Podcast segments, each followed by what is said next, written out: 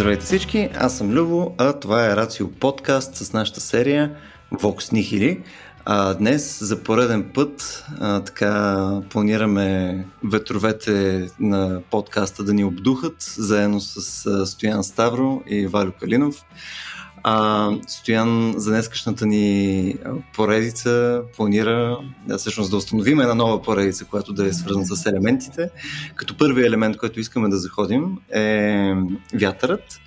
Сега тук, тъй като е достатъчно обща тема, предлагам стояна все пак да сложим някакви очаквания на хората за какво точно да. ще си говорим, да сложим някакви груби рамки, които след това ще нарушиме още по-грубо.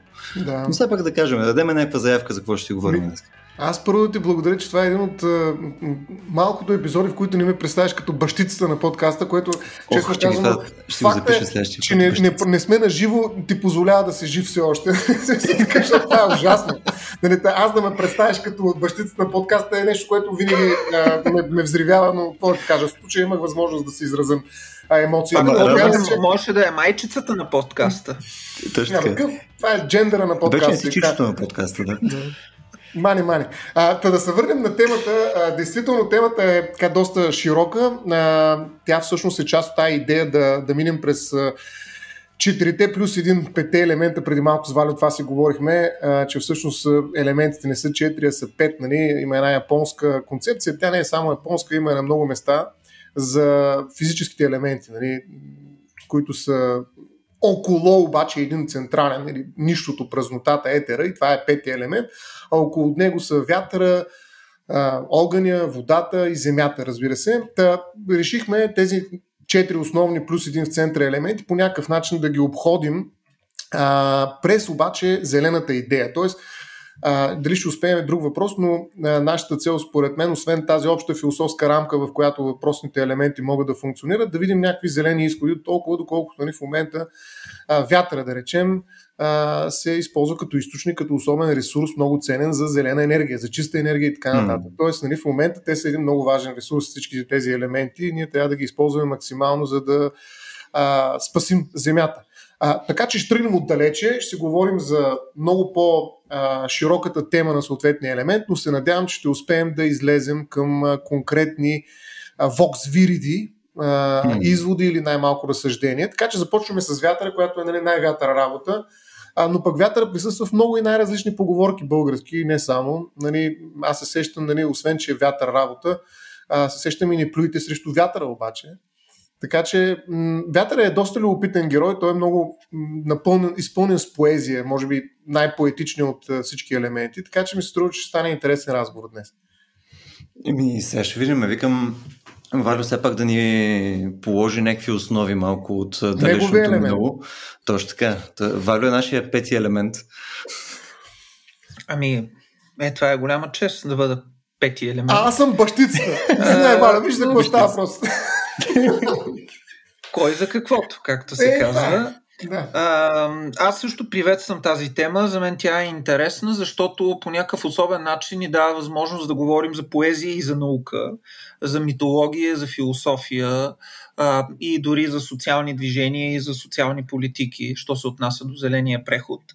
А, и да, това, което ми прави впечатление всъщност е, че ние имаме такива поговорки, които представят вятъра по-скоро пеюративно, като например а, вята работа а, или гонене на вятъра, нали, суета на суетите и гонене на вятъра, това препраща към книгата на Еклесиаста, а, което е синоним на празна работа, на нещо нестабилно, нещо несигурно. А, и ще преходно. видим, че преходно, а, но ще видим, че тази нестабилност и преходност, според мен, тя има два аспекта. От една страна, тя е свързана с а, една такава действително празнота в лошия смисъл на думата, на празност, даже бихме могли да кажем, непостоянство, а, възможност човек да бъде излъган, възможност човек да остане излъган в очакванията си и разочарован.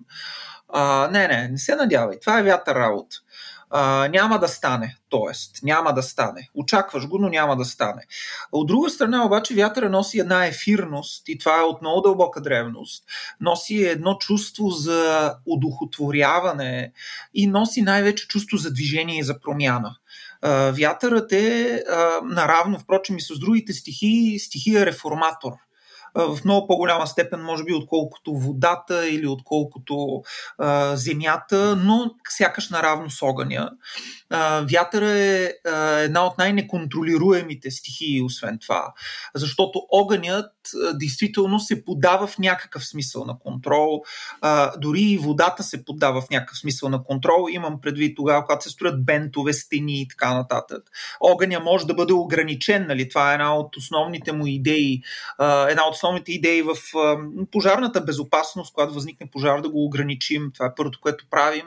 Докато изглежда, че такива ограничения а, при вятъра са доста трудно представими. Вятъра минава през всичко, така да се каже. Вятъра е невидим, освен това, той е един враг, бихме могли да кажем, ако малко засилим метафората, който винаги може да те изненада.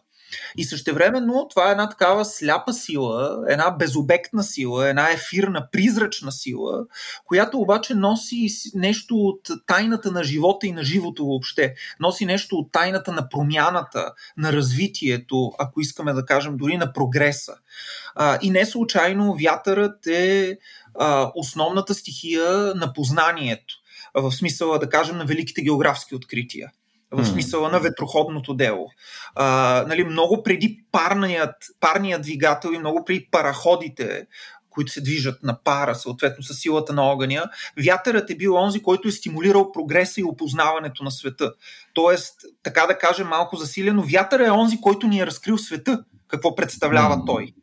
А, така че аз си мисля, че всички тези топоси, които очертах, от една страна празнота на празност, от друга страна колебливост, от трета страна възможност да бъдеш изненадан постоянно, но от четвърта страна и промяна, жизненост, а, прогрес, ако искаме, са неща, които а, действително вятърът ни дава и той ни ги дава и през каналите, така се каже, на науката, и на техниката и на технологията и през каналите на поетичното въображение и на поетичните образи. И затова надявам се също да имаме време да се спрем.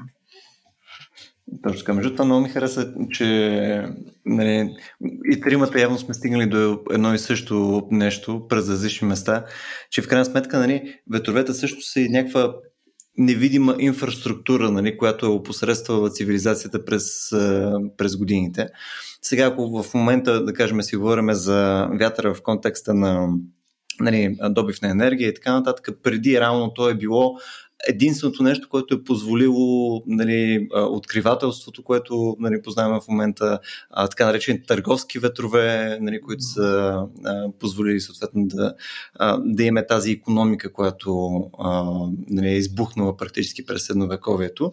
Но и също и много повече. Равно те като средство за хората са едно нещо, но също и те са а, сами по себе си а, в смисъл, вятъра сам по себе си е някакъв а, актьор, който прави неща. Нали? Той, без ние да имаме някакво, някаква намеса, рано той също извършва работа.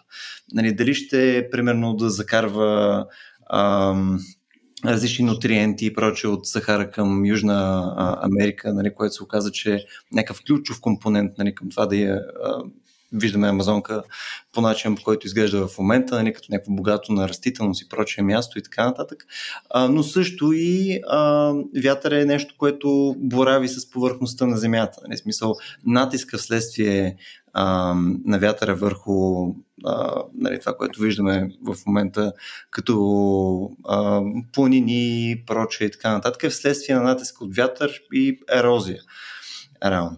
Та, така че, може да си представяме, че вятъра е някакъв допълнителен агент, който си има някакво, нали, в кавички, разбира се, намерение допълнително, което изобщо не се съобразява с нас, наистина, както и Варио каза.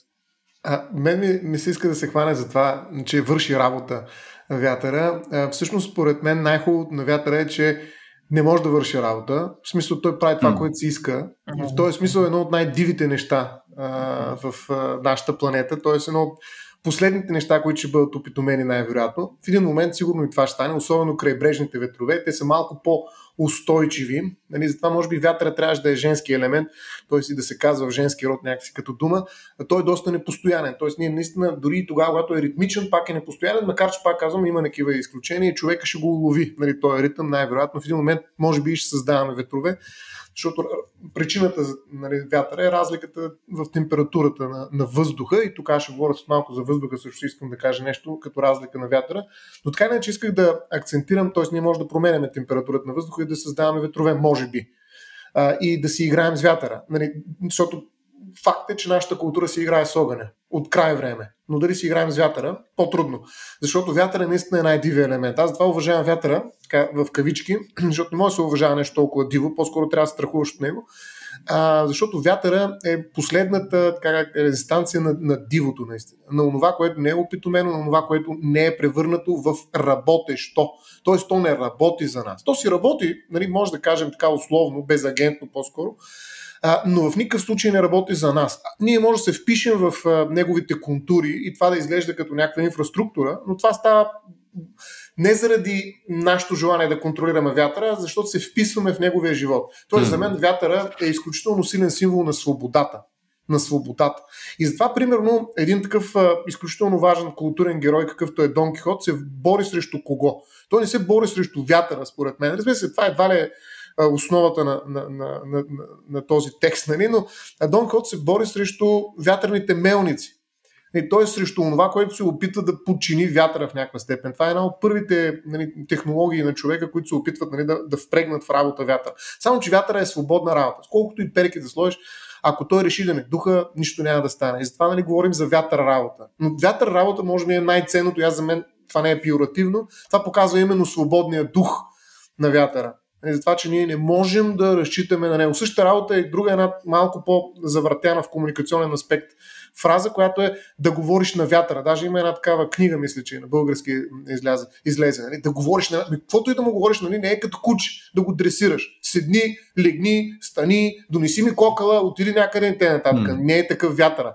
Да говориш на вятъра означава да говориш срещу един абсолютно свободен а, физически и зем, такъв а, стихиен елемент, който в пълната смисъл на думата стихия, която няма а, как да ти бъде равна. Винаги е над нас. М, тук, между другото, само да, да вмъкна нещо, което спомена, нали, защо вятър не е, не е женски род. Между другото, конкретно урагани а, до относително близкото минало са били само с женски имена. да. до, Катрин. не знам, до, може би, преди 30-40 години са били наименовани само на това. Но да, съгласен съм. То, рано той за нас върши работа вятъра след като ние се напаснем спрямо него. Не, то винаги изисква ние да се съобразим с на къде духа вятъра, не, съответно, за да може да се възползваме от положителните характеристики. Ако съответно не сме се нагласили правилно, го поемаме нали, по един доста негативен начин. А, тук, между другото, искам да вмъкна едно много интересно нещо, което четох пък наскоро което е свързано с а, а, древните месопотамски цивилизации. Там говорим за а, Сумер, Акад, нали, Вавилон и така нататък. Говорим за нали, при повече от 4-5 хиляди години.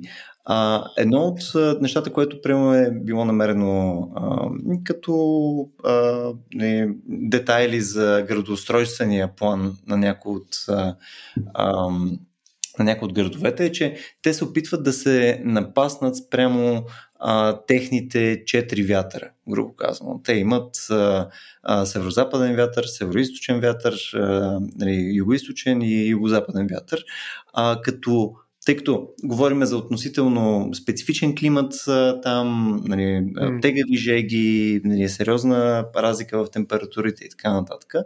А, начин по който те са изграждали улици и прочее е да играят ролята своеобразно на канал, през който да може по-ефективно mm. да минава а, вятъра. Точно за да има по-ефективна тупопроводимост и съответно, нали, така да се каже, airflow да е по-ефективен. Както ако си погледнем, примерно в момента един лаптоп или десктоп и така нататък, той има абсолютно същия проблем. Те се опитат по най-ефективния начин да прокарат въздуха, така че той да може да извежда а, температурата далече от устройството. Практически нали сега... по същия начин са мислили за него и тогава. Нали, сега така се правят къщи, нали, които да са неутрални, точно за да не се нуждаят от uh, вкарване на електрическа енергия за затоплянето и студяването им за такива нулеви къщи, нали, защото в момента зануляването, което е нали, зелена идея, се реализира и точно чисто архитектурно. Така че това, което ти казваш за архитектурата на целия град, в момента mm-hmm. е изключително популярно и като начин на строителство на отделни къщи. Да, ще го пусна като линк, между защото е доста интересно цялото. Очевидно, аз го обезобразявам, не, нали, като цитирам няколко, няколко изречения само, но е доста интересно. Аз ще се хвана обаче за това, което Любо каза, защото за мен ми се струва изключително важно. А, и може би по-нататък трябваше да дойде, но сега съм провокиран за това, mm-hmm. че има определена естетика на ветровете, има определено изкуство, което обаче е изкуство в такъв много особен смисъл. То разбира се е безцелно. В някакъв смисъл даже той заради това отговаря на онзи тип красота при Кант, за която се казва, че тя е абсолютно самоцелна, нали? тя е странстваща красота, която е плод на някакви усилия, които не могат да бъдат мислени в категорията на целесъобразното или на отношенията между средство и цел и на интенция. Има някаква спонтанност, която, както казахме, тя наистина лежи в основата на вятъра. Има, има някаква дълбинна неконтролируемост и стихийност на вятъра, а, която обаче оставя своите следи върху живата природа и неживата природа, съответно около нас. И тези следи всъщност могат да създават красота. Те са красиви. Тоест вятъра участва в красотата на света. При това той участва в красотата на света именно като жив и постоянно променящ се свят.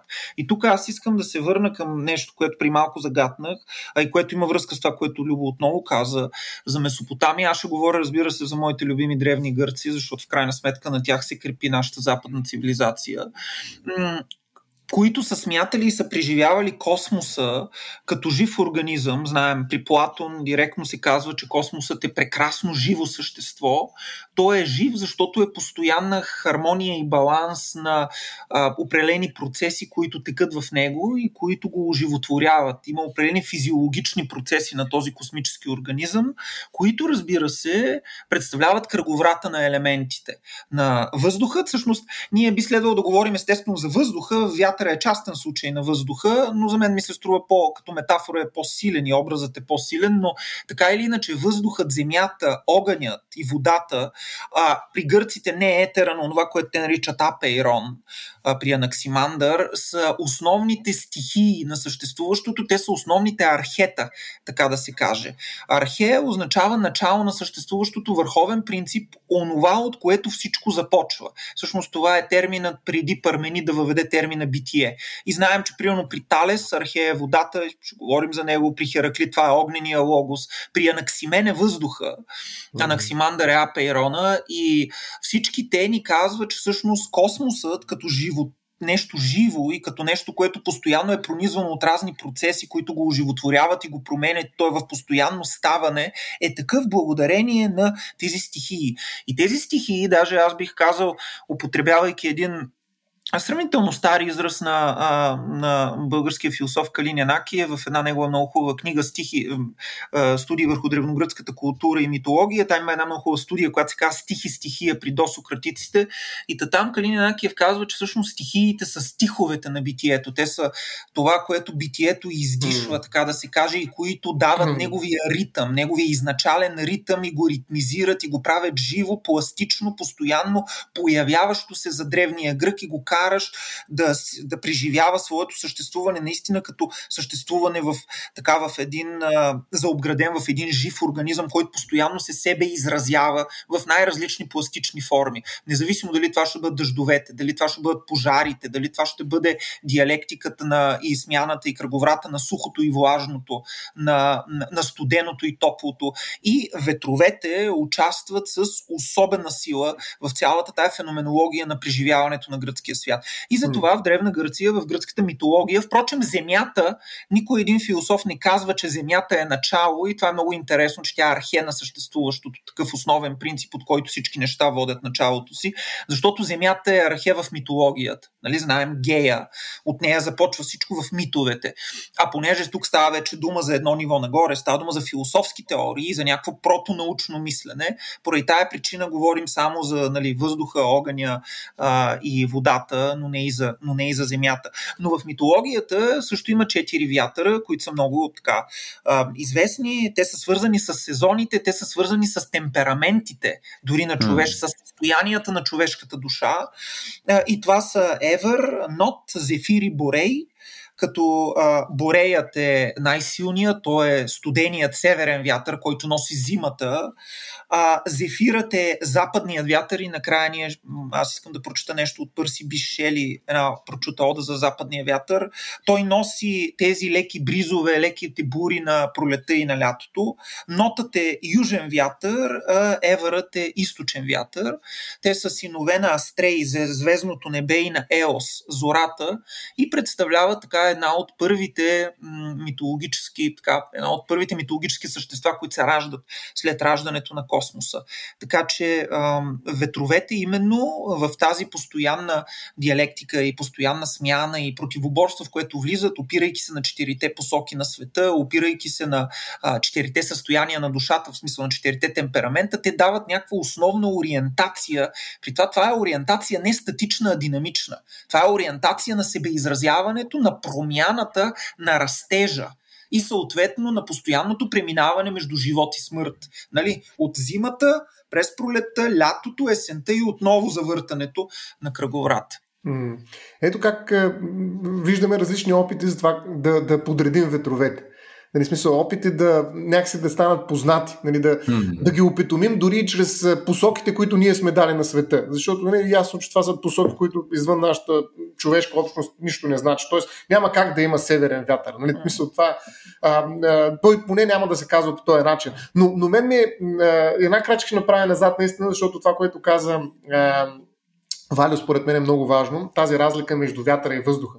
Защото ние наистина говорим за вятъра и смятаме, че той е стихията, елемента, който е част от нали, цялата а, хубава, отново подредена система от стихи и стихове, чудесно, много красиво, а, но нали, главното действащо лице всъщност е въздуха. И това Анаксимен нали, много ясно го казва. Нали, това е въздуха.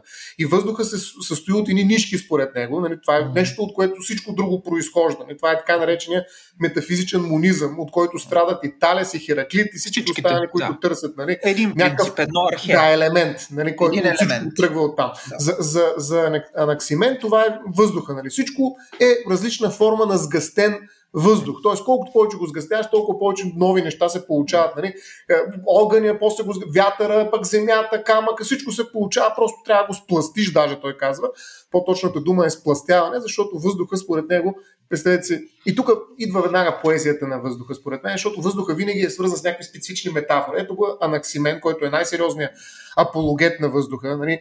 Той казва, че божествата са създадени от въздуха. Нали, смисъл, не въздуха е някакъв продукт на божествата, а, а божествата са въздух също. А, но под, ай, даже така може да кажем, под налягане, под различно налягане. Значи тази уж негативна фраза, да ти си въздух под налягане, всъщност от гледна точка на Аксимен означава доста сериозни неща. Нали, смисъл, аз чудесно е да съм въздух под налягане. Та, какво казва той за, за, за вятъра? Вятъра е това спластяване на въздуха, така че той се, на, на въздуха като елемент, така че той да се превърне в а, нещо по-различно. Тоест, това е нова форма на въздуха. И затова наистина е много важно да разграничаваме въздуха от вятъра.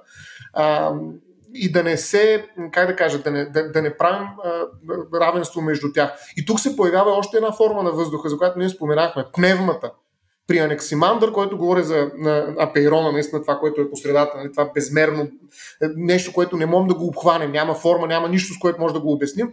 Нали, там има една пневма, този дъх, който създава живота. Нали. Така че нали, отново виждаме как вятъра наистина е в, в всичко в Вселената. Нали. На практика сгъстено в различни степени, включително и душата. Ето една друга много важна категория в древ, древногръцкия свят, изобщо в нашия свят, колкото и да е умряла отдавна за някой душата, всъщност тя е форма на въздух, нали, форма на спластяване на въздуха, заедно с вятъра. Тоест, те имат общ происход от гледна точка на едно такова осмислене метафизическо на, на въздуха. Нали, душата и вятъра просто имат един същ происход. Става въпрос за различна степен на налягане, на спластяване. Mm. Тук имаше един разказ на Тед Чан, между другото, който точно говори за а, как имаше една цяла цивилизация, която се осланя на това, че има различни налягания в различните части от планетата, която обитават. И точно вследствие на там конкретно не е вятър, там много по-директно нали, успяват да mm. а, използват нали, тези разлики в налягане. А, и съответно колкото повече започват да се уравняват а, различните налягания в света, в който живеят, толкова повече а, имат нужда от те да се презареждат, така че да може да работят нали, през. А, през една сложна схема и така. Както и да е. Смисъл, звучеше ми много свързано с това, което си говорим. Просто не минават през вятъра, по-скоро е като... през въздух. Това е като да обясняваш някакъв много готин филм, който си видял, обаче някак да, не мога да разкажеш две изречения, нали? За това да, трябва да пуснем линк. Нали? Да, доста, доста е хубав разказ, между другото. Той може би е любимия ми разказ на Тед Чан. Е много приятен. Той е от тая втората му книга uh, Exhalation. Не знам как е на български. Издихания, примерно, нещо това порядък. Да. А, тук това, което между стояне ти спомена, че нали, боговете са въздух под налягане, е в интерес на истината много силно резонира с мен, предвид, че съм такъв отявлен атеист. А, нищо но... разбираш от това. Но няма, няма да че обида, това нещо. само, само го подмятам като... А е възхвала. Точно да. така. Мен това, което ми се иска, преди да, да се гмурнем там и в а, зелената тема, е да поговорим малко повече като а, нали, за вятъра, като нещо, което удохотворява. Нещо, което а, въплатява живот в нещата. И примерно тук е един много хубав пример за мен. А, са така наречените кинетични скулптури.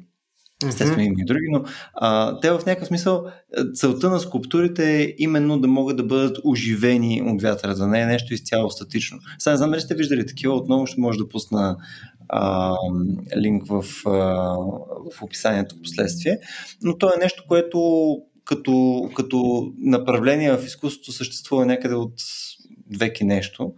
А, има, най-вероятно, повечето от вас са виждали в Фейсбук, има разни видеа на такива изцяло подвижни, супер странни форми, които се изменят много особено. Или, примерно, на някакъв плаш, някаква огромна конструкция, която просто се движи а, на свободен ход, нали, вследствие на, отново на вятъра.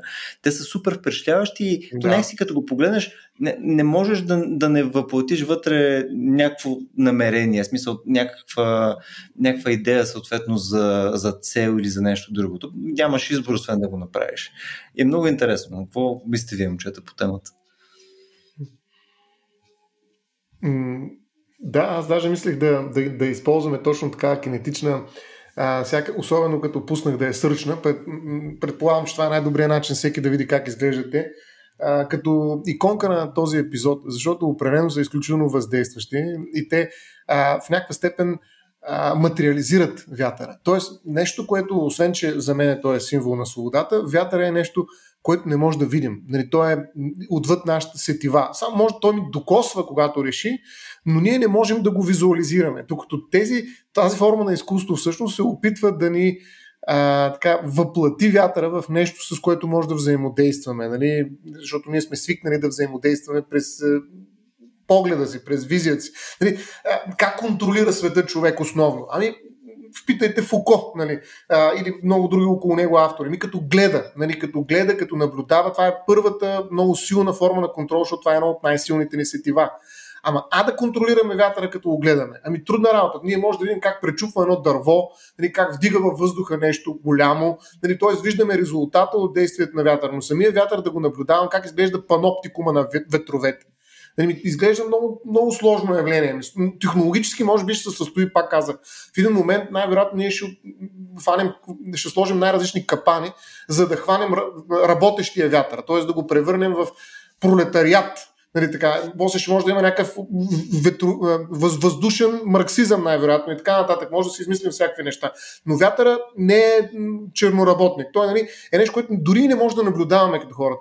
И това изкуство, според мен, нали, се опитва да естетизира именно този опит на, на погледа да хване в а, някакво движение вятъра, макар и без да го контролира. Може би естетически, естетически само да го контролира. Така че за мен тези скулптури наистина а, показват там много важна част от взаимодействието между хората и вятъра, а именно неспособността ни а, да общуваме с вятъра, отново пак казвам, като равни. Нали, вятър е нещо много повече а, и поради тази причина тази скулптура се опитва да го превърне в нещо по-малко. Може да е много красиво наистина за гледане, много ефектно и интересно, но това е много по-малко от вятъра.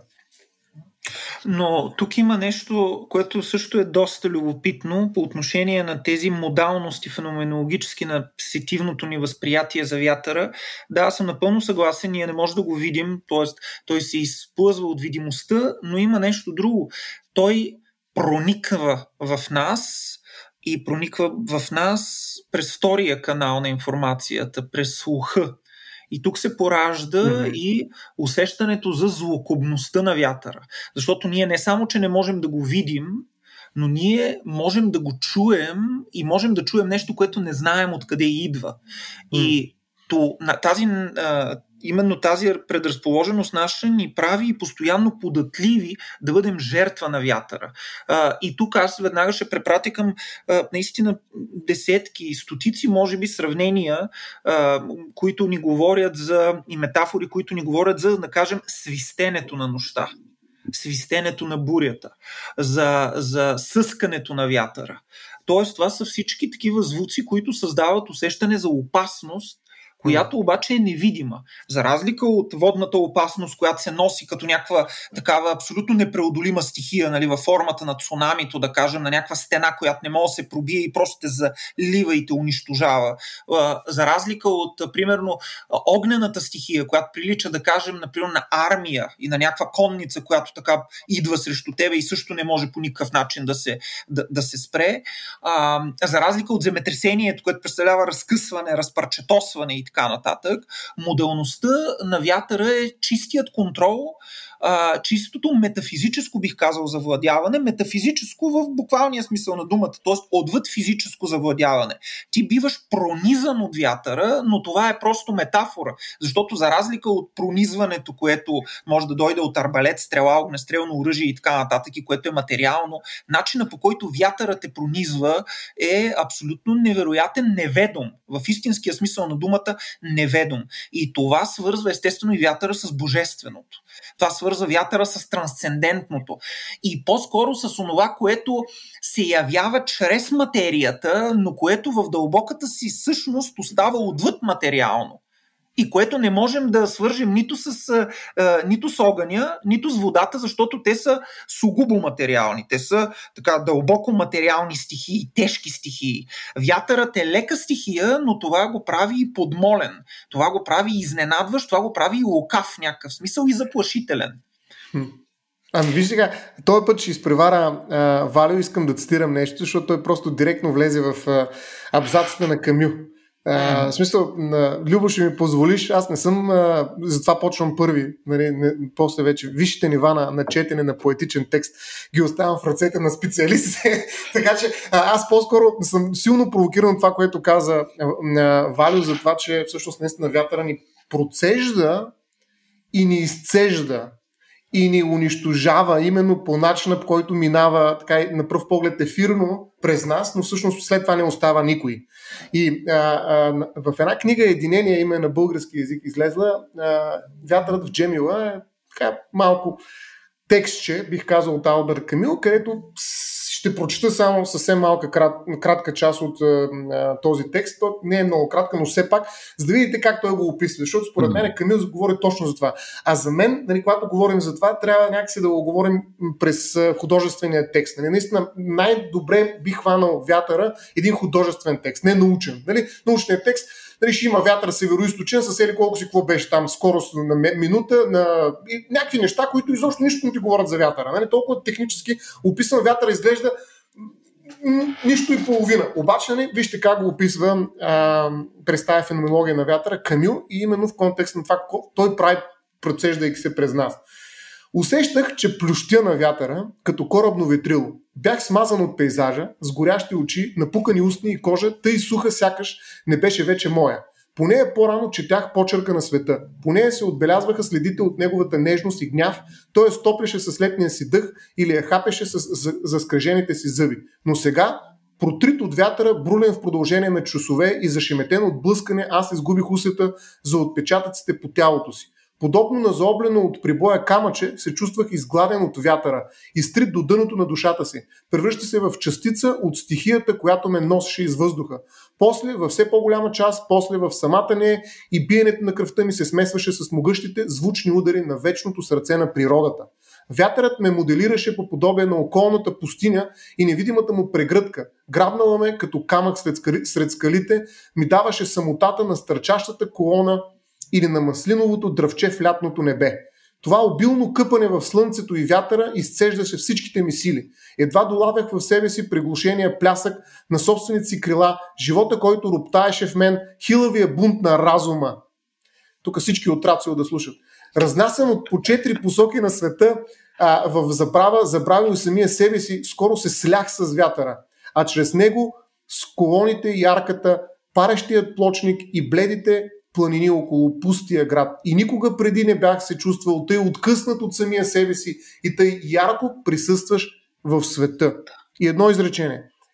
Джемила всъщност е нали, един такъв град артефакт, който отдавна е напуснат от своите обитатели. Той е наистина едно пусто място, в което няма инфраструктура. Северна Африка, да. Северна Африка, да. Тоест, нали, говорим наистина за един призрачен град, в който просто вятърът те превръща в същия призрак, в който е този град. Mm.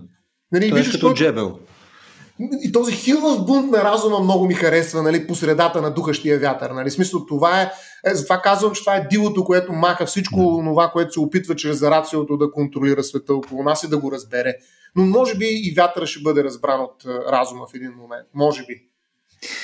А, Тук... само, само да кажа, е, е, да, този е, изключително, аз много се радвам, че, е, че Стоян се е сетил за този текст. Аз невероятно много ценя тези разкази на Камил за живота в Северна Африка, са изключителни просто и наистина ги препоръчвам на нашите слушатели. Отказа беше брилянтен, обаче забележете колко, с какво вещина феноменологическа Камил mm-hmm. ни казва, че той от една страна ни изцежда, той от една страна ни пронизва, от една страна ни разпръсква, но именно доколкото ни разпръсква, той ни присъединява присъединява към душата на света и към природата. света като цяло, природата. Mm. Той ни прави част с, с нея. Именно защото идеята, че вятърът те разпръсква, нали, той носи всякакви неща, донася, пренася. Той е един, една форма на. има някаква ангелическа функция, на посланническа функция. Той обединява различни ландшафти, различни пространства, различни, е, разбира се, климати и ги, и ги свързва mm. по някакъв особен mm. начин, това за което Илюво говореше в началото.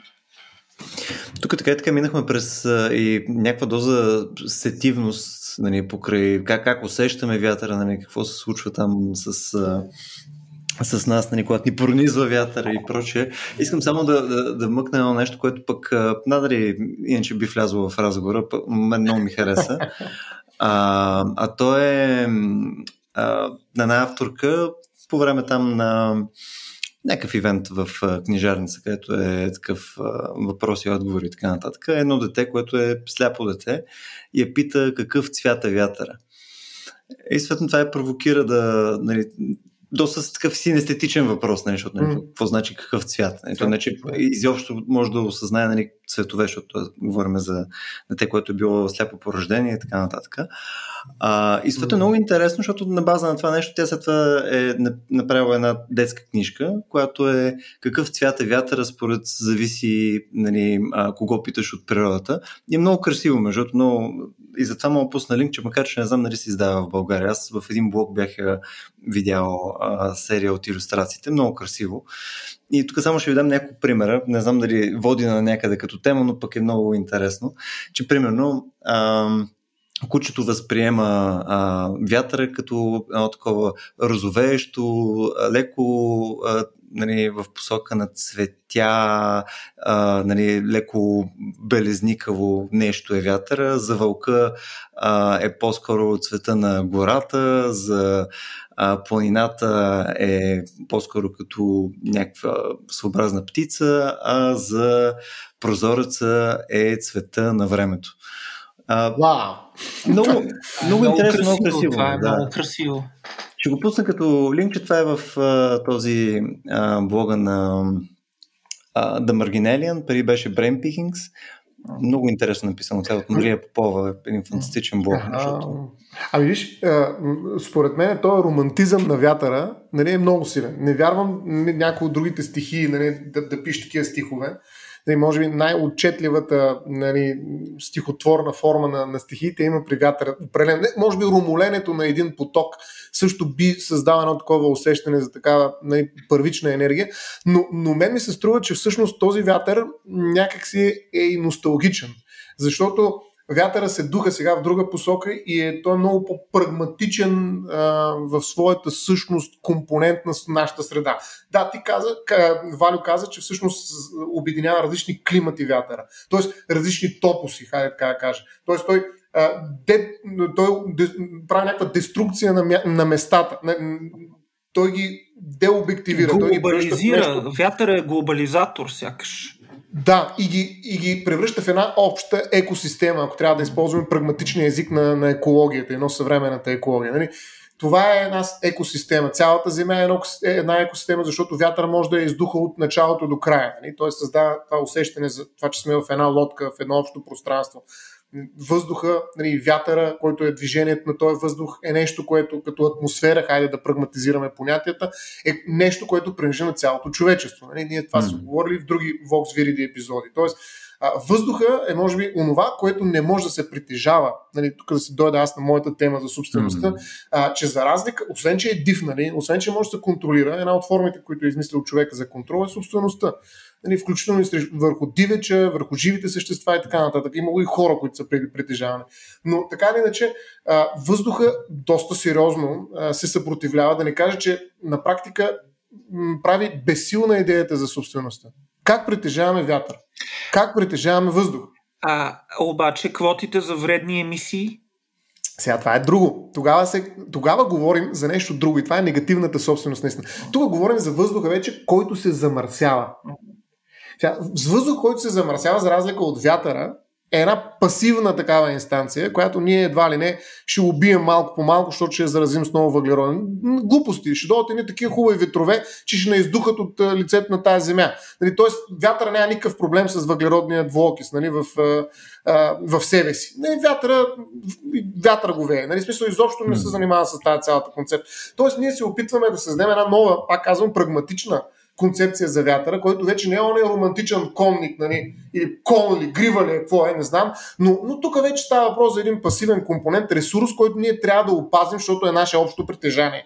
Нали, тук вече, как кажа, вятъра нали, наистина се пръща малко или повече във въздух, в атмосфера, нали, малко по-научни понятия. То, това прагматизиране на, на, на, на вятъра, за което исках да кажа нали, тук. Е, исках да го накажа като контрапункт на цветовете. Нали, планината, която mm. видяла вятъра с нали, смисъл, изведнъж нали, Европейския съюз, който вижда вятъра като въздух, който нали, ние замърсяваме.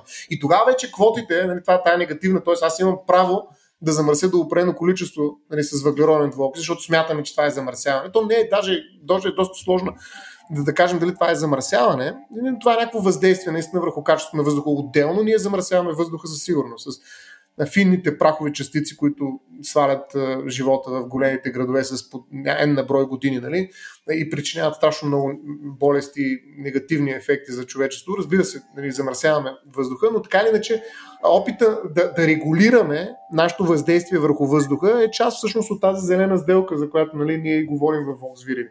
И, и тя започва Вижте как работи с вятъра. Тя работи вятъра, вятъра не с такива поетични текстове на, а, на Камю, а тя работи с цифри. Нали? И бюджети. Тук Любо ще ме разбере изцяло. И казва, имаме един общ бюджет на замърсяване на въздуха, нали, този е този и този, нали, разпределяме го, всеки справедливо получава някакъв дял, ай сега действайте, обаче нали, не повече, иначе трябва да го търгуваме, правим една фонд, една борса нали, за това нещо и изведнъж всичко това е търговия. И вече не вятъра е търговски, а просто търговията е с вятъра. И тая прагматизация, според мен, е, стои много далече от това, за което някакси всички философи са говорили за вятъра. В смисъл, наистина изглежда огромна дупката между онзи вятър, за който си говорихме някакси в а, включително и за който четах, се опитах да, няколко думи да кажа от Камил, да ги не цитирам, и вятъра, който в момента се опитваме да, да превърнем в а, ресурс, движещ една така зелена енергия. Той в интерес на истината със, със сигурност е ресурс. А, нали, отново, ако трябва да се върнем към това, с което започнахме, така наречените там търговски ветрове а, и прочее, нали, ние имаме в крайна сметка някаква константа на движещи се ветрове, които са нали, там от изток на запад и обратно от запад на изток, според зависи вече от конкретната част на, а, на полукълбото. А, и ако трябва нали, да прагматизираме местата, всъщност, които наистина са активно ефективни за опозотворяване като ресурс, защото нали, отново те, той като със всякакъв друг ресурс. Ти можеш да отидеш, да кажем, някъде в стара планина и да почнеш да копаеш всеки неща. Ама въпросът е какъв е процента на тия неща и колко е ефективно това копане. И при вятъра е много сходно. Нали? Ако отидеш да кажем в а, Северно море или в а, а, там най-южната част, която е на Южна Америка, серия острови около а, нали, Южна Австралия и островите при тях и така нататък и така нататък. Не, тези региони, за които има една много хубава карта, между другото, наскоро имаше хубава статия по темата, са скандално по-ефективни на добив на енергия от вятъра, просто защото там е много по-регулярно, съответно там оплътняването на инфраструктурата, която може да бъде построена, ще е много по-ефективно, отколкото ако ние си сложим просто а, вятърни централи, да кажем, е тук в Елин Пелин. Нали, просто няма да е същото нещо, просто ще е много по-неефективно. Това значи, че е лоша идея задължително, но ако искаме да оптимизираме на база на целия свят, нали, може да оптимизираме по този начин. И тук ще цитирам само малко цифри.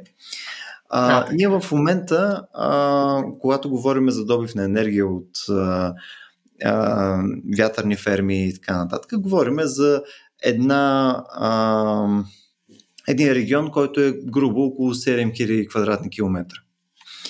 Ако искаме а, нали, да достигнем нещо, което да е нали, да, да изяжда някаква по-голяма част от потреблението ни, да покрива по-голяма част от потреблението ни на енергия, а, примерно искаме да, тук в а, тази статия, където цитирам, говорим за примерно да достигне 7% от а, добива ни на енергия.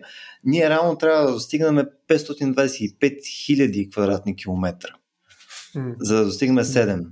Mm. А ако искаме да покрие а, пълните ни а, нали, изисквания за енергоконсумация изцяло само през вятърна енергия, говорим за 7 милиона квадратни километра. Mm. което е доста по-различно вече нещо. И затова тази оптимизация, с която започнах, е важна, тъй като нали, има, така да се каже, нали, low hanging fruit, нещата, които са най-ефективни и най-адекватни първоначално, и след това вече е въпрос на някаква регресия от там нали, колко, колко по-неефективно искаме да строим и колко по-неефективно искаме да се занимаваме. И тук изцяло е, изваждам даже от уравнението а, теми като а, урагани, прочие стихии и така нататък, които нали, нарушават нашите планове за копаене на вятър. Копаене. да. А, аз искам да се върна към това, което Любо каза, защото наистина много ме впечатли и смятам, че е много ценно. То е ценно от гледна точка именно на феноменологията на преживяването. А, как човекът преживява взаимодействието си с вятъра и съответно как той успява в някакъв смисъл да естетизира това преживяване, да го вгради и да го превърне в основа на някакъв творчески опит. Защото за мен взаимодействието на човека с елементите и с стихиите на природата, чисто исторически, ако щем, стои в основата на творческия процес. Това е някакъв смисъл една от основите на, на, на изкуството, изобщо като такова. И тук се сещам за нещо, което аз именно заради това много се зарадвах на тази тема и на предложението на Стоян да говорим за елементите, защото това ми дава възможност да кажа няколко думи за един от а, мислителите на 20 век, един от големите френски философи на 20 век, които са ми повлияли лично на мен много. Става дума за един безспорно най-интересните философи. Той е абсолютен куриоз в а, историята на западната философия София. Става дума за Гастон Башуар. Гастон Башуар, обикновено на снимки, ако се види, е един такъв дядо с една дълга бяла брада, а, нали, много странен човек. Още по-странен е, когато се разгледат неговите произведения. Той живее, нали, умира в началото на 60-те години, преподавател е в, така, в Сурбоната или някакъв, в някои от големите така, висши учебни заведения във Франция. Но най-интересното, свързано с него е, когато се погледне неговата библиография. А, виждаме, че това е човек, който е писал книги по два основни въпроса. От една страна, и това са по-ранните му книги, той е един от създателите на философия на науката. Той е човек, който за първи път въвежда такива изключително важни понятия като научно развитие, като епистемологическо препятствие, идеята за новия рационализъм, идеята за отношението между класически геометрии и некласически геометрии, класическа логика, некласическа логика. Човекът, който за първи път започва да говори за новия научен дух от 20-те години нататък, свързан с квантовата механика. А, изключително важно, значимо има в философията на науката, което обаче поради ред причини, една от които е, че пише на френски, а нали, философията на науката обикновено се свързва с англо-американски автори. А, е останал в сянка. А, но е много голямо име, не, не на последно място, макар Кун, доколкото ми е известно, в, почти убеден съм, че в структура на научните революции той не цитира никъде Башуар, но идеята за такъв тип промяна на научно развитие и стадиране на научното развитие води своето начало именно в изследванията на Башлари, в моделите, които той създава за научно развитие. А другата част от книгите му, впрочем, не случайно, това е също една от причините той да не е толкова известен, може би днес като ам, философ на науката, са посветена на поезията и на въображението. И на едно нещо, което той нарича изследване на материалното въображение. Една прочута, кни, една прочута серия от книги излиза през 40-те и 50-те години. Разбира се, на български е преведена, може би, най-известната от тези книги. Тя се нарича Поетика на пространството и вътре той говори за начините, по които човека преживява пространството, за аглите, за чекмеджетата, за мазето, mm. за тавана и за различните типове образи, които носят от човека и съответно го кара да прави изкуство, да се задълбочава в поезията и така нататък. Но една от особените, едно от особено важните книги, за които поредица от книги, върху които той работи, е посветена на четирите елемента. Всъщност това са книгите а, Въздухът и сънищата, която има преведена на български, ние ще пуснем линк към нея, аз след малко ще говоря за нея, а, която излиза през 1943 година. А, книгата Водата и мечтите, която също излиза през... Излиза, не, извинете, през 52-а излиза Въздухът и сънищата, през 42-а и 43-та излиза Водата и мечтите. Има другата много известна книга е Психоанализа на огъня. Част от нея, впрочем, е преведена в книгата, където е преведено, в книжното тяло, където е преведено и поетика на пространство на български. И накрая две книги за водата, за земята, които се казват земята и мечтанията за волята и земята и мечтанията за покоя. Така че аз във всичките тези наши предстоящи срещи за елементите много бих искал да говоря за Башуар. И той разгръща тази хипотеза за материалното въображение, което ще рече, свързано с основните четири елемента, което ще рече начина, изследване на начина по който тези стихии са въздействали на човека, начина в който той се сблъсква с нещо материално и обменя с него а, някакви свои афекти, някакви свои страсти, въжделения, фантазии, изследване на това по какъв начин водата, огъня, въздуха, земята кара човека да мечтае, да бленува и съответно да превръща своите мечтания и бленувания в поетични образи. Това е едно много интересно, аз бих казал нещо като алхимическо изследване на а, проникването и взаимопроникването между поезия, философия а, и наука, защото все пак Башлар изхожда именно от науката, а, а, от философия на науката. И смятам, че този опит е изключителен. Пак казвам, той е уникален. Лично аз не съм срещал друг такъв толкова обаятелен мислител, който по такъв особен начин съчетава нали, привидно несъчетаеми неща. Нали? Изследване на поезията, на въображението, през естествено филтрите на феноменологията и психоанализата и изследване на науката и на законите, по които се движи научното развитие. И в тази книга, която е преведена изцяло на български, която се нарича Въздухът и сънищата. Предпоследната глава е посветена на вятъра. Преди това има глава посветена на синьото небе, на облаците, на а, много, много хубаво, на въображението за движение. Всъщност това е и подзаглавието на книгата. Тя се казва Въздухът и сънищата, опит върху въображението за движение. И в началото на, ще си позволя да цитирам два откъса от началото на тази 11 глава посветена на вятъра, в което се казва ако веднага преминем към противоположния динамичен образ на силния вятър в вселената на бурята, ще видим как се натрупват впечатления, притежаващи особена психологична чистота. Изглежда, че задвижвайки се изведнъж, огромната празнота става особено чист образ на космична ярост. Може да се каже, че бесният вятър е символ на чистата ярост, на яростта без обект, без претекст – големите писатели на бурята, такива като Джозеф Конрад, например в произведения като Тайфун, например, една новела, която впрочем има преведена на български, обичат този подход. Внезапната буря, физичната трагедия без причина. Малко по малко клишето е изтъркало този образ. Говорим за яростта на елементите, без да изживяваме тяхната елементарна енергия. Гората и морето, разбушувани от бурята, понякога претоварват динамичния образ на урагана. В силния вятър можем да уловим елементарната ярост, която е единствено движение и нищо друго освен движение. Там ще намерим много важни образи, в които воля и въображение се свързват. От една страна, силната и несвързана с нищо воля, и от друга, въображение без никаква фигура, се поддържат взаимно. Изживявайки лично образите на урагана, научаваме какво е яростната и празна воля. Прекаленото количество вятър е яростта, която е навсякъде и никъде, която се ражда и възражда от само себе си, която се обръща и променя посоката.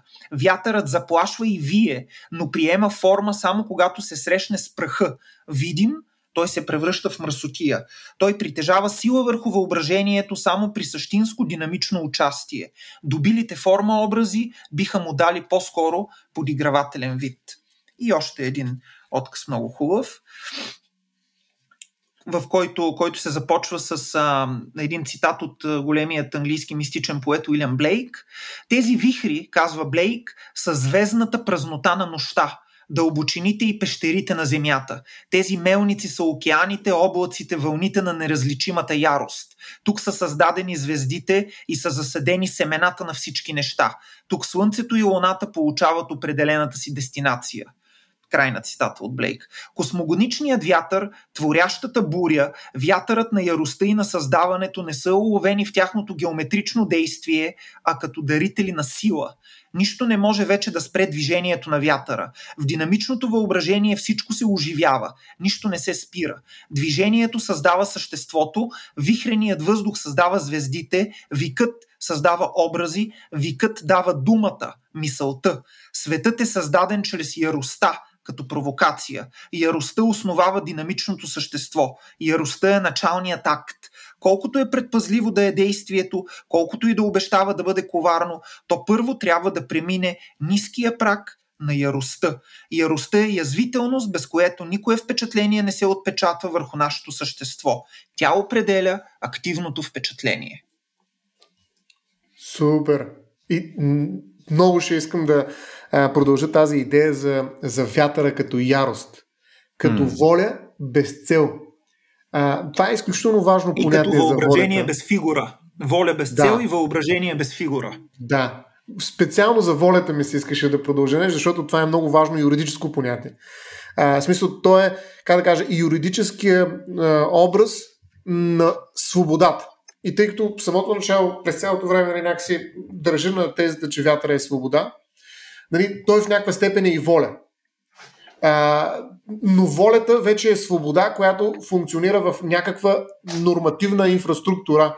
Тоест, много важно нещо е, за да имаме право, да имаме лица, които изразяват някаква воля. Дори самото право е резултат от някаква воля. Волята на законодателя да регулира по този и този начин неща. Тоест, волята е изключително централно понятие за нашите общества, нали, за отношенията между хората. Без воля много трудно изобщо можем да подредим каквото и да е било. Тоест, реда е невъзможен без воля. Независимо, че не съществува според някой. Волята ли? Да. да. Поне волята. свободната. Или поне да. свободната. Поне свободната. Да, абсолютно. Но ето, че вятъра ви показва една воля, която не е воля. Нали, смисъл такъв воля без цел.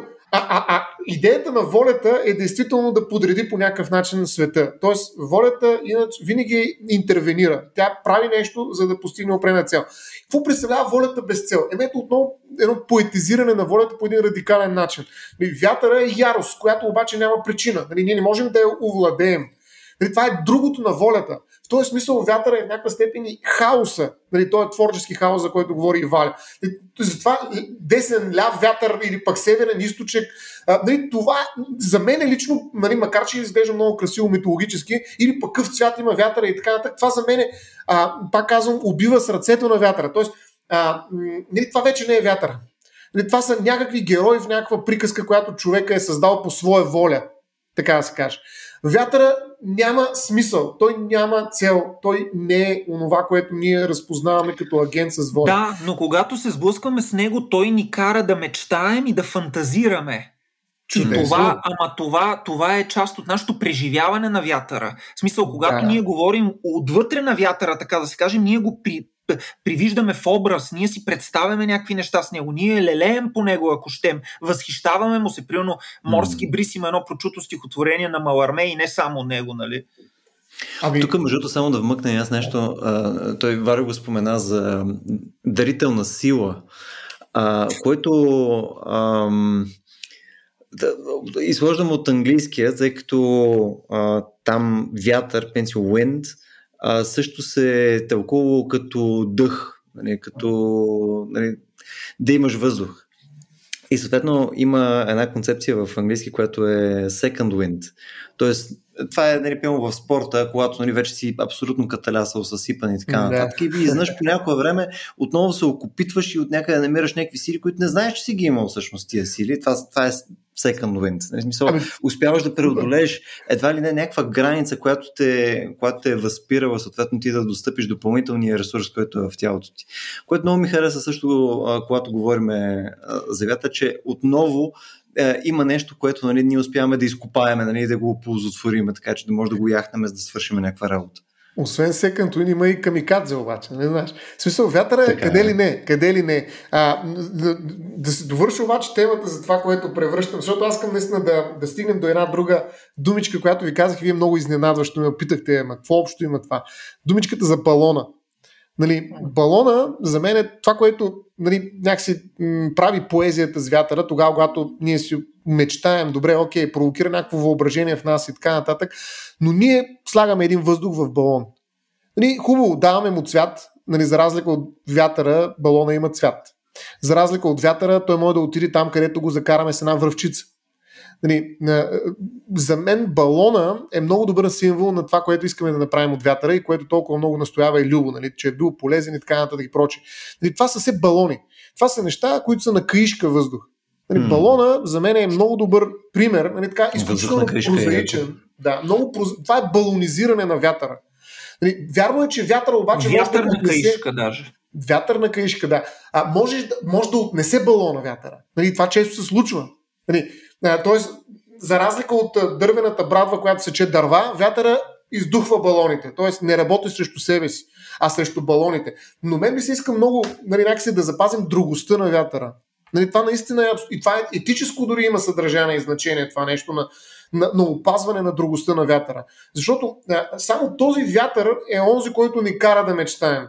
Балона, а, това щях нали? да кажа аз. Това щях да кажа. Именно защото вятър е друг, той ни дава възможност да мечтаем, защото само другото ни кара да мечтаем. Да, да. И затова трябва да внимаваме много като мечтаем, да не го сложим на каишка, т.е. да не го вкараме а. в балон. Защото нали, и зеления балон нали, е балон. Hmm. И той може да се пукне в един момент.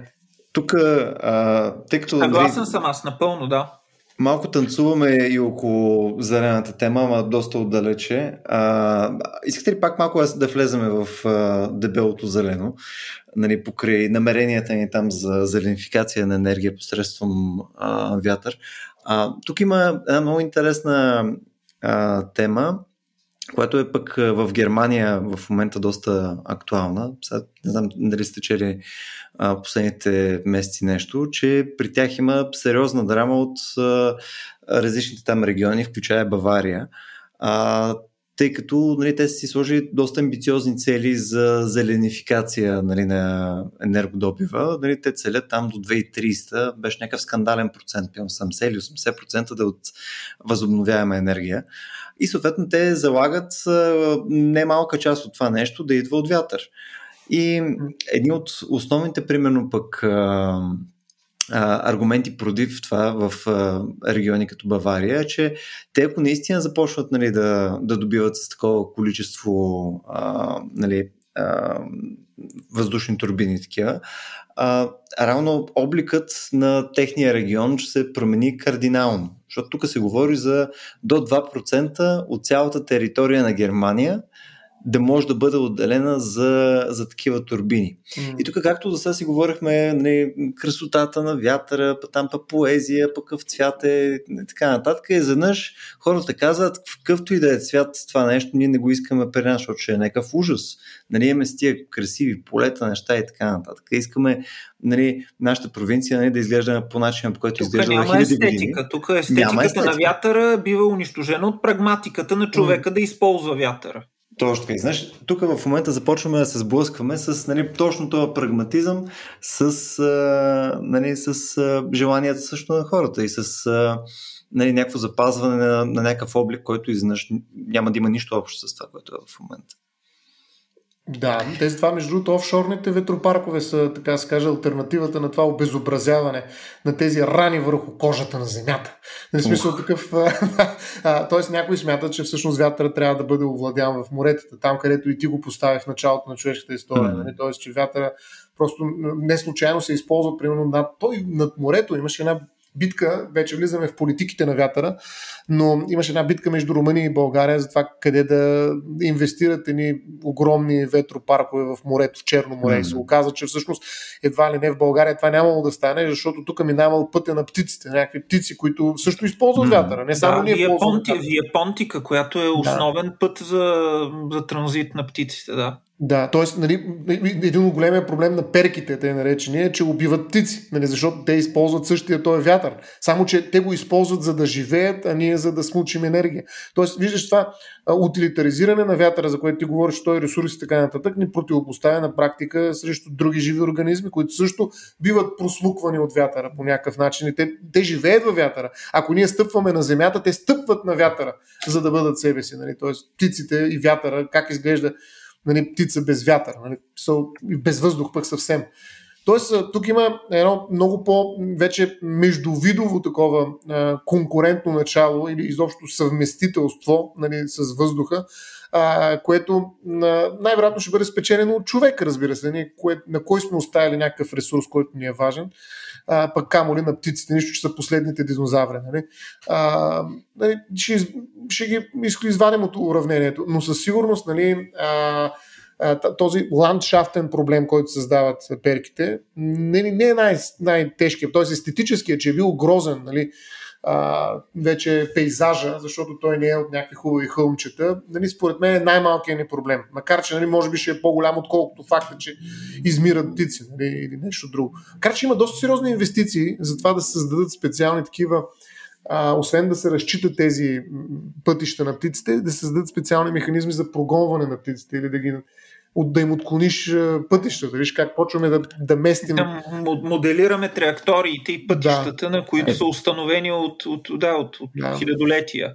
Тук, нали, знаете, покрай летищата, нали, птиците са да. една от доста сериозните драми. Също. Те през последните десетилетия с какви ли не неща не са ги гонили, включая и да. с дронове, и с там поставяли са там конкретни, какви бяха, не такива, които издават звуци на конкретни mm. места, така че да ги водят в някаква конкретна нишка около да, тия а, около пистите и така нататък. Всъщност пистите са голяма драма, нали, покрай Не, Проблем. Честно, честно казано, това, това не е нещо ново, защото това е просто опит на човека да контролира или по някакъв начин да се опитва, но като казвам контрол не е в смисъла да извлича и да ограбва природните ресурси, а по-скоро да се опитва така да задава нови пътища на природа. Все пак ние правим от край време го правим това с водите, нали, с отклоняване на реките, на, на корите на реките, реките с отводняване, бентове и така нататък. Тъй, че това, че ако ние успеем да намерим начин, който не е травматичен за живите организми, в които малко да изменим техния път, да, ще бъде намеса в природата, но нали, с идеята нещо да, така, пак да остане.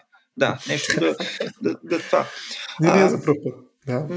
Но, но интересно е, че ето сега се появява и контрол на вятъра, нали, и контрол на полета на птиците. Нали. До този момент сме били само гледна точка, да кажем, на, на водата, примерно, и на реките.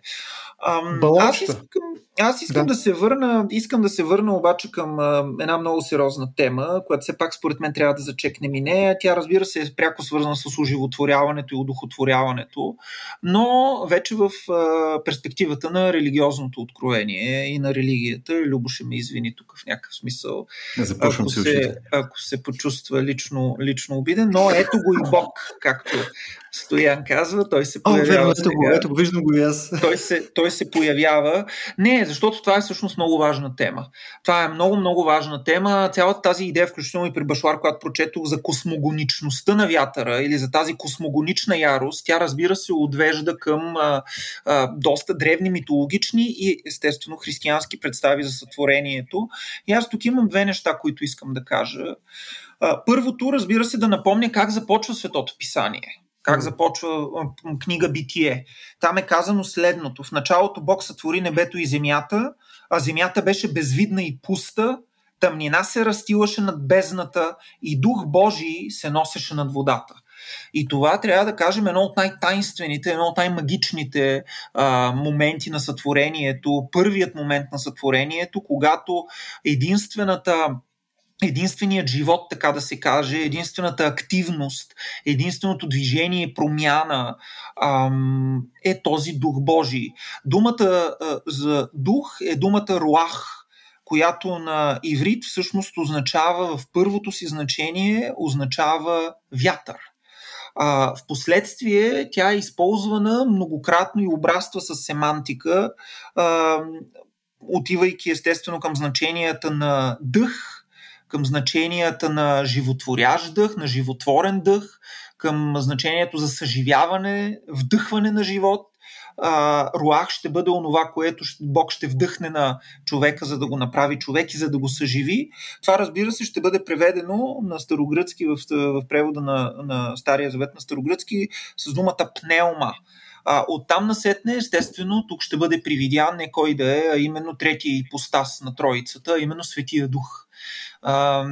И в този смисъл, този дух, който се носи над водата, е и онзи, от който започва създаването, започва оживотворяването, започва въз, така, въз, възставането на света и на елементите, които а, загубват тяхната инертност, тяхната твърдост, тяхната изолираност и започват в един момент да раждат живот и да се привеждат в движение, да образуват някаква стихия. Взаимно водата, земята, небето, а, въздухът, разбира се, и вятърът, и от тук насетне започва, започва по някакъв начин света. А, и с това искам да кажа, че а, вятърът е дъх на Бога. Вятърът е онзи, който внася ред в първичния хаос. Ето, земята беше безвидна и пуста. И само Дух Божий се носеше над, над, водата. И именно това носене на духа над водата е онова, от което подрежда в някакъв смисъл хаоса и, и му дава първите му очертания. И по-нататък, естествено, трябва да си припомним за това, че ветровете, изобщо в Стария Завет, са пратеници на Бога. Аз пак ще кажа нещо много силно, което се открива. Те имат ангелическа функция. Те са, mm. те са посланници на Божията воля. Те са посланници и на, Божията афект, на Божия афект, така да се каже каже. Те са посланници на емоция. Какво имам предвид? Ами много пъти в псалмите, например, когато Бог иска да изрази своята емоция, своя гняв, той праща разрушаващ вятър, а, своята ярост. А, тоест, Бог изразява емоциите си чрез вятъра. По същия начин, както и човека, чрез дъха и чрез това, което онзи тюмос, както биха казали вече древните гърци, не евреите, а, онзи тюмос, онзи дух, който е в него, го прави гневлив, го прави, го прави а, скръбен, го прави ядосан и така нататък. Така че вятъра е той, този, който дава живот, този, който наказва наказва. Вятъра е този, чрез който божественото влиза в досек с човешкото и се проявява. И напомням, че вятъра, Господ проговаря на Йов, когато в един от най-драматичните моменти в Стария Завет, когато Йов кълне, т.е. не кълне, а роптае, нали, и се чуди как на мене ми се случиха всички тези ужаси, тогава в края на книгата на Йов Бог се появява в бурята и започва да му говори и му иска една сметка. Ти ли на мене ще ми кажеш как какво да правя и така. И Бог се проявява през бурята. Бурята е посланника на Бога. През нея той се явява. Но за да завърша, за да завърша пак поетично, но и пак библейски, има едно много хубаво място в трета книга Царства, 19 глава, където се разказва за пророк Илия. Знаем, пророк Илия е онзи, който с огнената колесница се възнася на небето, но там има една много интересна феноменология на вятъра. Защото Илия там страда, има някакви проблеми, бива гонен от разни такива лоши хората и да се каже, и той открива, отива в планината Хорив, крие се там в една пещера и там му се явява Бог. И а, ето какво казва Бог на, на Илия. Разбира той му се явява само като глас, естествено, няма, тук, няма никакъв образ. Но ето какво казва Бог на Илия. И каза му Бог, излез и застани на планината пред лицето Господне. И ето, Господ ще мине и голям и силен вятър, който цепи планини и събаря скали пред Господа. Но не във вятъра е Господ. След вятъра земетръс, но не в земетръса е Господ. След земетръса огън, но не в огъня е Господ. След огъня лъх от тих вятър и там е Господ. Значи забележете, Господ, който от една страна говори през бурята, но от друга страна Господ, за когото се казва в лъха на тихия вятър – в онзи вятър, който е свързан с милувка, с нежност, може да кажем с бриз, който гали лицето нали, на човека пред, пред морето, когато върви в ранна утрин, да кажем. Там е, там, макар че там е и студено от друга страна, но, но, но вятъра може да бъде и носител на някаква нежност, носител на някакво тайнство, носител на някаква милувка, която е трансцендентна, метафизическа милувка. И това аз, аз така чета този наистина брилянтен израз лъх от тих вятър. Нали, че Господ не е в големите слова, в фанфарите. Той понякога е в най-тихото слово, в най-тихата дума. И не случайно вятъра е свързани с говоренето, с дъха, който излиза от нас. И с поезията, естествено. Точно така. Това ще да кажа за, за тази думичка, която нали, често като се звали спорим за нещо, някаква думичка напримирява, а, както беше в един епизод за щастието, но както и да е там думичката беше радост. Беше радост, Аз да. Бих казал, че тук думичката е лъх. А, това е изключително силна дума. Много, много ми харесва и се радвам, че така вече може би към края излезе тази думичка, както и радост излезе на края на щастието за епизода, за щастието, но, но лъх е а, така, нещо, което може би правим, когато говорим и на любимия, да. Кажи, кажи, Валя, искаш Не, аз ще кажа, защото последно съм се подготвил преди Шели, но имам и Яворов. Защото О, ние не можем да пропуснем имаш... символисти. Не може да, да пропуснем okay, символистите. Веднага, веднага не можем, веднага, защото, не, може, защото не, то е само три стиха. То е само три стиха в стихотворението Ела. Дъхът ти, свеж момински дъх, на юга съживителния лъх, зефир посред цветя, а, засилени. Не, засилени, какви, какви цветя. Ами, за, за снеж... Чакайте да го видя. Това е интересно. Го... Не са засилени. Чакай да го видя. Провалихме, провалихме да, не, а, аз кажа, на Макс. За, за, за дъха исках да ти кажа, че всъщност наистина а, представи си, ако нямаше въздух, дали ще може да говорим. Значи настоящия подкаст каза до някъде това в един да, по-ранен етап. Свеж момински дъх на юга съживителния лъх, зефир посред цветя заспал. Заспал за зефир. И гледайте, значи, дъхът ти, свеж момински дъх, на юга съживителния лъх, зефир посред цветя заспал. Значи, виждате, имате зефир, имате лъх и имате дъх. Каква по-силна да. семантична мрежа от това? Да. И да, се, да довърши това, така е, абсолютно, да довърши това, което е, според мен е много ценно в тая думичка лъх, а, че тя, а, тя създава именно едно такова нежно отношение към въздуха, защото този подкаст нямаше да е възможен без, а, без нашите спонсори, разбира се. Аз не знам дали имаме такива, но ще да бъде невъзможен. Според без... тебе имаме ли Нямаме. Така, значи, значи единствено лъха ни е спора. Единствено лъхът ни е спонсора, защото той дава възможност да говорим, дори и празни приказки, но нали, този лъх, излизайки от нашите устни, нашите апарати за говорене, малко да, да депоетизирам отново лъха, но, но а, а, лъха е нещо, как да кажа, е отношение към въздуха, бих казал.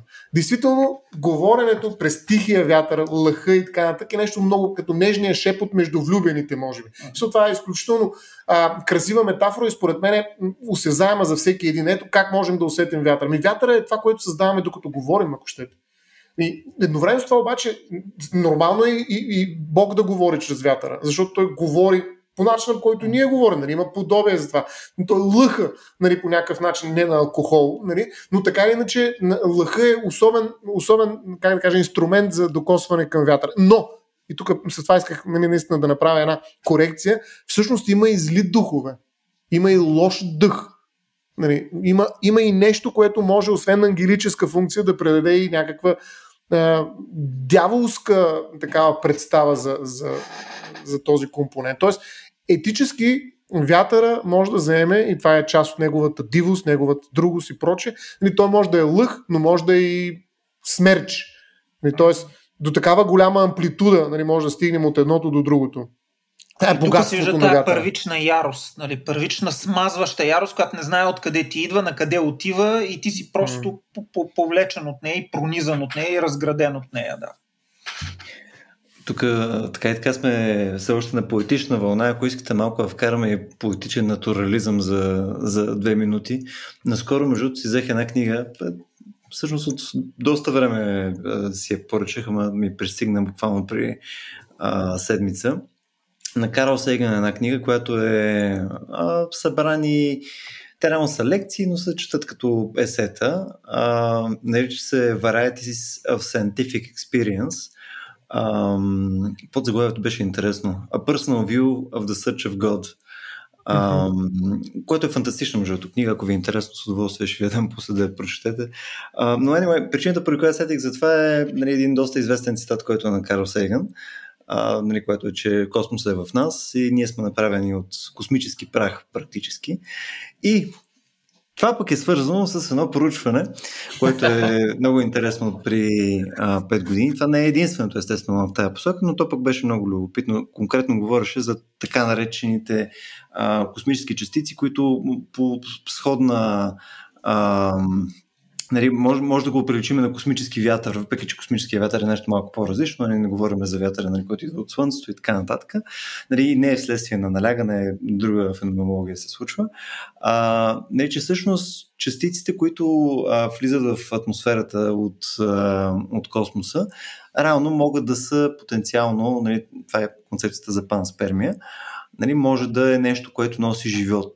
И в някакъв малко по-поетичен смисъл може да го приличим на това, че едва ли не нали, космически вятър носи прах от други светове и съответно а, зараждането на живота при нас може да е в нали, по-разширената версия нали, на смисъла на вятър, може да е дошла точно от вятъра от други светове.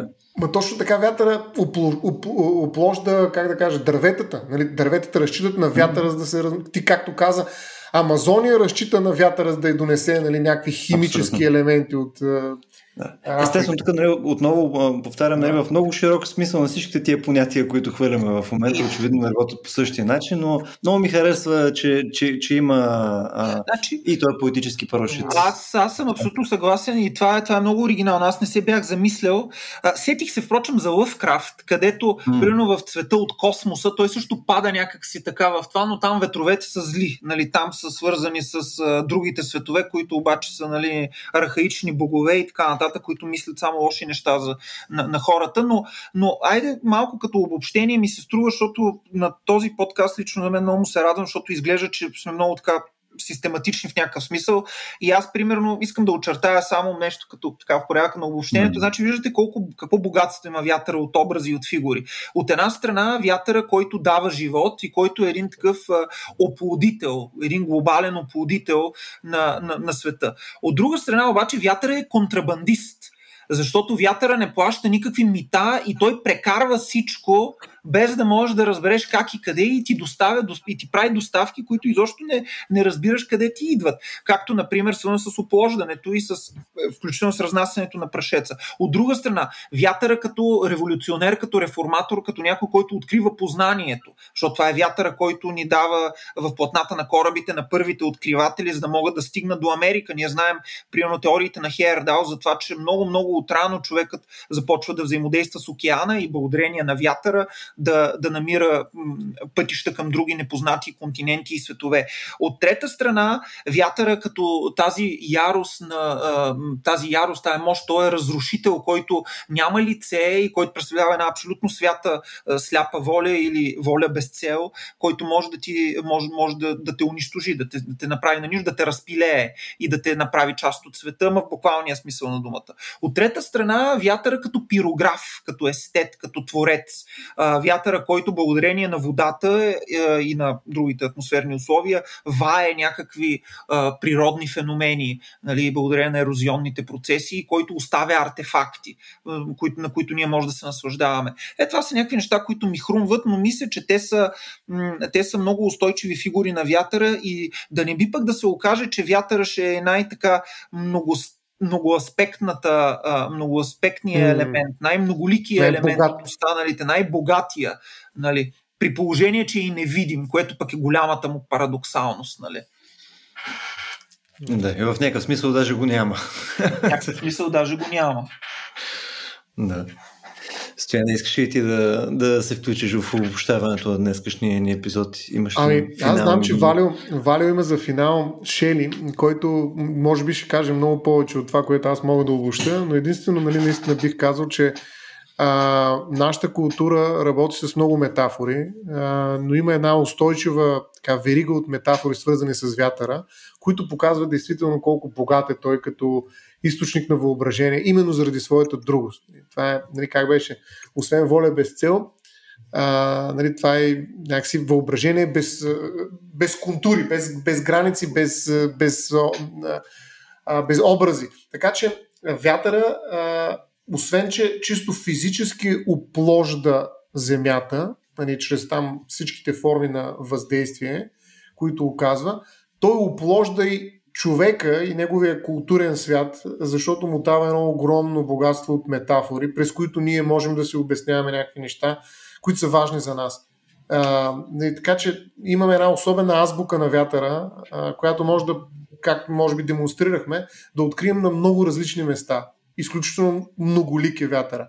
Духа във всякакви посоки, точно както е и самия вятър, е неуловим. Нали? Той е метафора без цел. Нали? А, до такава степен а, може да го открием навсякъде и в поговорки, и в политики на Европейския съюз, а, че нали, очудващо как той не е централен, така да се каже, компонент на, на сериозни дори философски изследвания. Нали, някак се изглежда силно подценен, грубо казано, като тема.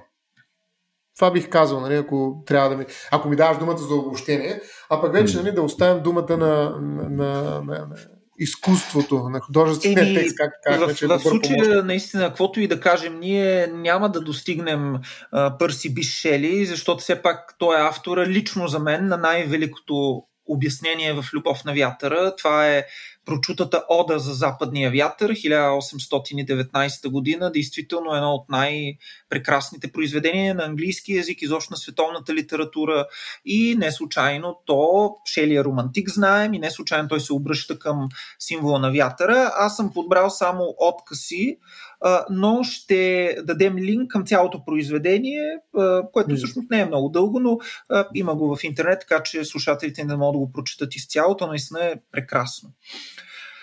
И така.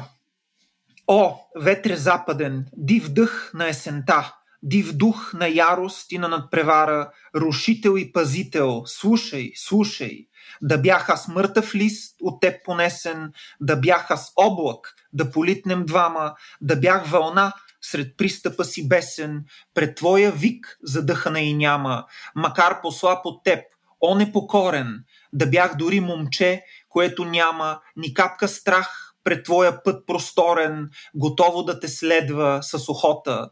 О, искам да ме тласкаш неуморен, да бъда облак, лист, вълна с вълните. Аз паднах сред транака на живота, аз в кърви съм и бремето на дните прегърби едного, на теб приличен, неукротим и горд и необичан.